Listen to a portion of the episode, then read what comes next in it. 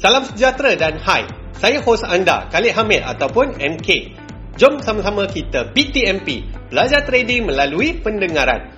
Untuk info lanjut mengenai TFS Price Action Trading dan bagaimana kami boleh membantu anda untuk menjadi trader yang profitable, layari tfspriceaction.com. Sepanjang buat BTMP, saya banyak bercakap mengenai strategi, risk management dan juga trading psychology. Saya belum lagi bercerita mengenai kriteria pemilihan broker dan juga prop firm. Ini adalah sesuatu yang sangat-sangat kritikal sebab tak naklah nanti bila kita penat-penat dah trade, broker tak nak bayar pula kita punya withdrawal. Atau lebih teruk lagi, orang lain loss sebab trade, kita pula tak sempat trade dan loss. Alamak, aduh. So, kita tak nak benda-benda macam tu jadi. Sebab itulah episod kali ini saya nak berikan anda lima kriteria penting dalam pemilihan broker ataupun prop firm. Dalam trading ada tiga pihak iaitu anda sebagai trader, kemudian market dan orang tengah yang sangat-sangat penting iaitu broker. Nak tak nak anda kena pilih broker yang betul sebab broker ni juga akan menentukan sama ada anda jadi seorang trader yang berjaya ataupun tidak. Pernah dalam satu seminar ada trader ni share daripada 500 dolar dia berjaya grow sampai 17,000 dolar bang. Tapi apa masalah dia? Masalah dia broker tak nak bayar withdrawal tersebut. Jadi atas alasan-alasan tertentu broker tu pun macam tak nak bayar withdraw lepas tu dia cakap lah ini menyalahi undang-undang ini menyalahi dia orang punya tema dan syarat dan lain-lain lagi alasan yang pelik-pelik sebab anda kena ingat duit anda sekarang dalam akaun broker ataupun broker yang pegang. So, terpulang pada broker lah nak bagi ke anda ke tidak. Betul tak? Let's say lah broker tu tak nak bayar. So, apakah tindakan anda yang selanjutnya? Anda tak boleh nak buat aduan kepada authorities sebab mereka berada di luar jurisdiction Malaysia. Anda mungkin boleh buat aduan kepada pihak authority di mana broker tersebut berasal. Namun begitu, peluang untuk anda dapat balik duit anda tu memang sangat-sangat tipis lah. Kalau jenis yang profit tak dibayar tu okey lagi. Sebab kalau anda boleh withdraw balik modal, okey lah. Taklah teruk sangat. Tapi yang paling teruk tu kalau broker tu tiba-tiba gaib. Ha, gaib ya. gaib. Gaib dan menghilangkan diri. Lalu anda pun tak dapat apa-apa. Jadi dalam episod podcast kali ini, saya akan terangkanlah kriteria-kriteria penting yang perlu anda cek ataupun semak terlebih dahulu sebelum anda deposit kepada broker. Dan saya juga akan berikan kriteria penting untuk anda selidik prop firm sebelum anda mulakan prop trading challenge di sebuah prop firm. Okay guys, are you ready? Let's go! So, saya akan terangkan mengenai kriteria pemilihan broker terlebih dahulu. Lepas tu, saya akan terangkan mengenai kriteria pemilihan prop firm. Untuk broker, kriteria pertama yang perlu anda cek ialah adakah broker tersebut betul-betul berlesen. Ha, mesti anda pelik kan? Anda kena faham yang broker ni boleh ada dua lesen tau. Satu adalah regulatory license iaitu lesen yang membenarkan mereka ni jadi orang tengah ataupun broker financial instrument. Satu lagi adalah business registration. Dia kalau kat Malaysia ni dia macam SSM untuk business registration. Lepas tu kita ada mungkinlah Securities Commission yang melesenkan institusi untuk terima deposit dan melakukan aktiviti trading. Okey, itu contoh dia. So kebanyakan broker mereka hanya ada business registration itu sahaja. Untuk regulatory license mereka tak ada. So apa yang perlu anda buat pertama sekali, first step kalau anda nak check broker tu legit ke tidak, pergi ke wikifx.com. W I K I F X.com. Dekat WikiFX anda boleh check sama ada broker tersebut mempunyai regulatory license ataupun tidak. Oh, mouthful. Susah betul nak sebut. Regulatory license. So, anda kena check benda tu dulu. Sebab kalau business registration, semua broker boleh register lah. Dan satu lagi yang paling saya pantang ataupun yang saya nak anda elakkan adalah broker yang berdaftar di pulau. Contohnya macam St. Vincent and Grenadines. Kalau broker tu berdaftar dekat situ, most probably broker ni hanyalah money game dan hit and run sahaja. Bila mereka dah tak dapat nak tampung withdrawal, mereka akan tutup dan buka broker yang baru. Dan kebanyakan broker-broker pulau ni, pemiliknya sebenarnya adalah orang Malaysia sendiri. Dan bukannya broker tu berasal daripada luar negara. Jadi apakah pentingnya ada lesen ni? selain daripada menunjukkan yang mereka mematuhi peraturan global sebagai sebuah broker, ia juga menunjukkan yang mereka ni mampu untuk membayar withdrawal. Untuk dapat regulatory license ni bukannya senang tau. Mereka kena bayar untuk register, mereka kena bayar certain deposit, barulah mereka boleh dapat lesen tu. So bila anda kaji broker tu, pastikanlah at least mereka ni berdaftar lah dekat Cyprus ke, dekat UK ke, dekat Australia ke, dekat Singapore ke dan sebagainya. Kalau mereka tak ada lesen, nak dapatkan lesen pun tak ada duit, so jauhkanlah diri anda daripada broker-broker sebegini. Okey, itu adalah yang pertama iaitu pastikan broker tersebut mempunyai lesen yang legit dan belum expired. Kriteria kedua adalah check review di trustpilot.com. Trustpilot.com, T-R-U-S-T-P-I-L-O-T.com.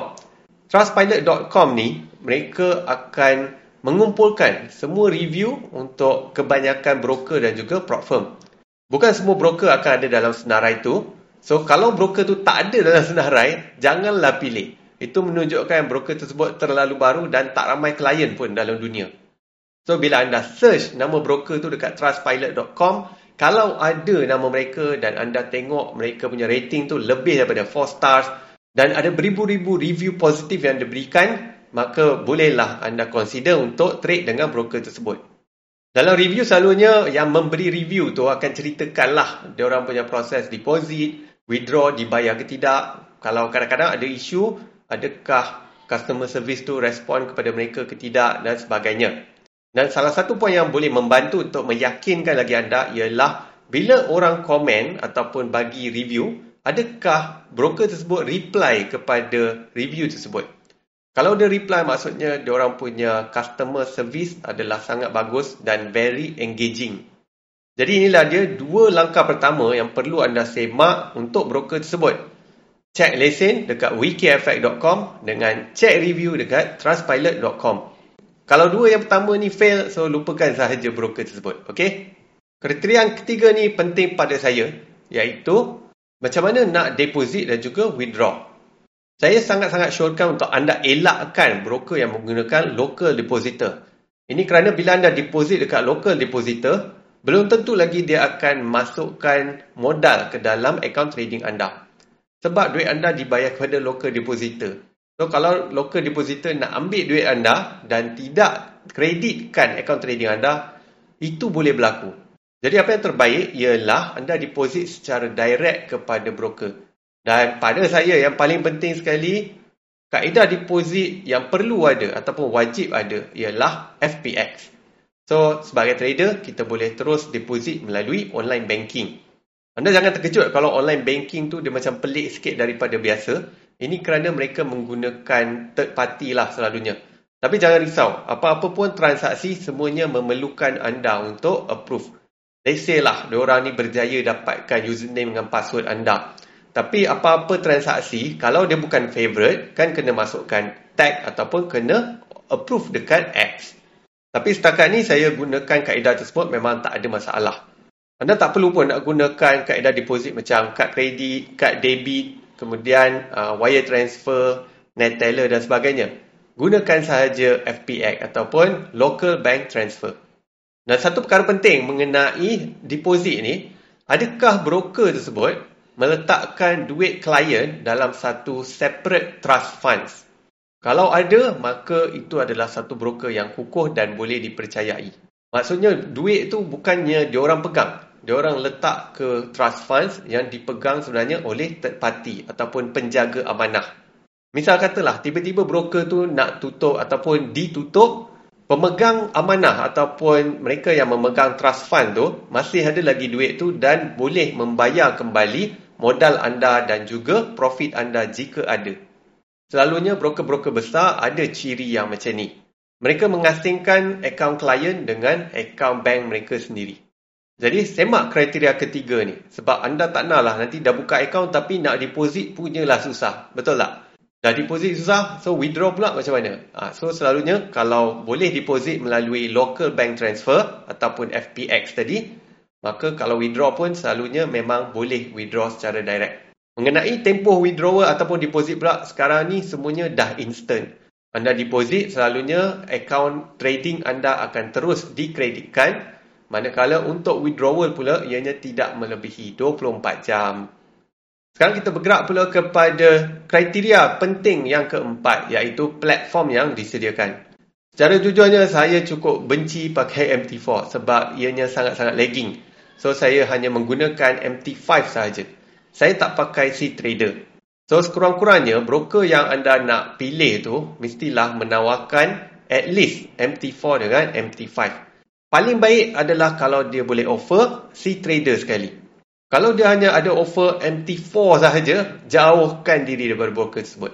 Ini kerana broker tersebut terlalu sengkek dan kedekut untuk membeli lesen tambahan iaitu MT5. Setiap platform ni memang kena bayar lesen Lepas tu tiap-tiap bulan kena bayar, tiap-tiap tahun kena bayar. So kalau broker ni terlalu kedekut nak invest kepada benda ni, jauhkanlah broker tersebut. Yang penting MT4 dengan MT5 saja. Si trader tu bonus kalau ada. Saya sendiri memang trade guna MT5 saja. Saya tak pakai MT4 ataupun C trader. Jadi pastikan broker yang anda nak buka account tu ada menawarkan platform yang anda nak guna. Tapi macam saya cakap tadi, MT5 ni dia lebih advance, lagi laju, lagi user friendly berbanding MT4. So pilihlah broker yang menawarkan platform MT5 sekurang-kurangnya. Dan kriteria pemilihan yang kelima adalah offerings. Offerings ni adalah promosi ataupun apa yang ditawarkan oleh broker tersebut kepada anda. Ada broker yang menawarkan bonus, ada broker yang menawarkan leverage yang tinggi, ada yang menawarkan contest, competition dan sebagainya. Tapi secara jujurnya, personally, pendapat saya ya, kalau broker tu menawarkan bonus yang terlampau tinggi dan leverage yang terlampau tinggi, anda kena hati-hati. Itu most probably broker yang hit and run. Dia nak tarik deposit, lepas tu melalui bonus dengan leverage tinggi tu, dia tahu traders akan MC. Sebab bila leverage tinggi, memang easily kita akan koyakkan akaun kita. So bila kita MC, dia orang seronok sebab kita akan deposit lagi dan lagi. So dia orang akan collect deposit dan one day mereka akan poof, mereka akan melenyapkan diri. Banyak broker dah saya kaji dan saya dapati broker yang betul-betul menjaga kebajikan ataupun kemaslahatan traders ni, mereka tak ada pun tawarkan bonus, leverage tinggi dan sebagainya tu. Mereka cuma nak facilitate ataupun membantu kita untuk menjadi peserta market sahaja. Kalau kita deposit $1,000, maka $1,000 tu je lah kita punya modal. Mereka takkan bagi bonus 50% ke, 100% ke dan sebagainya. Leverage tinggi pun mereka tak bagi. Sebab leverage tinggi ni sebenarnya menyalahi undang-undang certain-certain negara. Kalau anda perasan, contohnya macam kalau dekat UK, lesen daripada UK, Leverage maksimum kalau tak silap saya eh 100 saja. Kalau tak silap lah. Kalau dekat Singapore punya lesen maksimum leverage 20. Kalau dekat Australia maksimum lesen 200. Macam itulah. Saya tak tahulah exactly berapa. Tapi different license have different leverage offerings. Kalau leverage tu sampai beribu-ribu, itu most probably dia tak ada lesen pun sebenarnya. Itu hanya broker yang ada business registration sahaja. Jadi inilah dia lima kriteria paling penting kalau anda nak pilih broker. Semuanya dah terangkum dalam tu lah. Check WikiFX ataupun lesen. Check review dekat Trustpilot. Check macam mana deposit dan juga withdraw. Serta adakah mereka mempunyai trust fund. Yang keempat adalah platform yang disediakan. Dan yang kelima adalah apa yang broker tersebut tawarkan. Dan apa instrumen yang anda boleh trade dekat broker tersebut. Kalau anda nak trade index tapi pergi buka account dekat broker yang tak menawarkan index. So, tak boleh lah macam tu kan. So, make sure apa instrumen anda nak trade, broker tersebut wajib ada. Baiklah tuan-tuan dan puan-puan, sekarang kita beralih pula kepada kriteria penting pemilihan prop firm. Sama juga macam broker tadi, saya akan bagi lima. So, yang pertama sekali adalah payout ratio dan tempoh payout. Payout ratio minimum adalah 80%. Kalau rendah daripada itu, elakkan firm tersebut, cari sahaja firm lain. Maksudnya, kalau anda berjaya buat profit $1,000, anda akan dapat 800. Manakala prop firm akan ambil 200. Ha, so, ini adalah payout ratio yang boleh diterima ataupun munasabah. Kadang-kadang ada prop firm yang bagi 50% saja. Ha, so anda kena jaga-jaga sebab tu kena check betul-betul payout ratio yang mereka tawarkan. Dan kemudian dari sudut tempoh payout pula, berapa kerap payout akan dibayar. Kebanyakan prop firm pada zaman sekarang akan membayar payout setiap 2 minggu. Kalau dia bayar sebulan sekali, kalau boleh elakkanlah. Biarlah kita punya payout tu kerap sikit kan. So setiap 2 minggu kita boleh dapat gaji ataupun payout. Okey, itu yang pertama. Yang kedua adalah bagaimana mereka punya scaling plan. Scaling plan ni secara umum ya. Setiap 4 bulan modal anda akan ditambah 25% jika anda berjaya profit 10%. So on average anda profit 2.5% sebulan, maka lepas 4 bulan total dah 10%. So anda boleh request untuk scale up kepada another 25%. So daripada 100,000 Lepas scaling, anda punya modal akan jadi RM125,000. So, ini secara umum sahajalah. Lain firm, lain dia punya syarat. Dan untuk anda kekalkan konsistensi selama 4 bulan melalui prop firm, bukanlah sesuatu yang mudah. Sebab itulah, kalau anda buat prop trading dan anda betul-betul konsisten, semua duit dalam prop trading ni semua memang pergi dekat anda je lah. Memang sangat-sangat lumayan. So top off tak payah keluar modal Lepas tu boleh trade dengan modal lebih besar Maka profit pun lebih besar kan ha, Lepas tu ada pula scaling plan Dan selalunya bila scaling plan ni Mereka akan naikkan juga anda punya profit sharing ratio So tadi 80% Lepas scaling Kebanyakan firm akan naikkan kepada 90% So 90% ni satu angka yang sangat-sangat lumayan Kalau anda buat profit 1000 dolar Tadi dapat 800, sekarang dah jadi 900 dolar. Jadi semak betul-betul apakah kriteria untuk scaling plan bagi prop firm tersebut. Baiklah, poin yang ketiga ataupun kriteria yang ketiga ialah anda kena check review dekat trustpilot.com. Tak payah check dekat WikiFX sebab prop firm ni dia bukan broker. Prop firm ni dia organisasi bisnes. So dia memang tak ada dalam WikiFX. Uh, tak macam broker tadilah. So selain daripada check review dekat trustpilot.com, anda kena check juga apa platform yang mereka tawarkan. So macam saya cakap tadi, at least kenalah ada MT5. Baca setiap satu review tu, tengok berapa star yang pengguna bagi untuk prop firm tersebut. Kalau terlalu sedikit ataupun prop firm tersebut terlalu baru, lebih baik elakkan. Banyak prop firm sekarang yang tumbuh bagai cendawan selepas hujan, So kebanyakan prop firm sekarang ni usia mereka tu tak terlampau lama. Jadi anda kena hati-hati dan bacalah review tu sedetail ataupun seteperinci yang boleh. Buat kajian anda puas-puas sebelum anda decide nak pilih buat prop trading dengan firm yang mana. Untuk kriteria yang keempat ialah berapa maximum allocation dan berapa maximum challenge yang boleh anda ambil.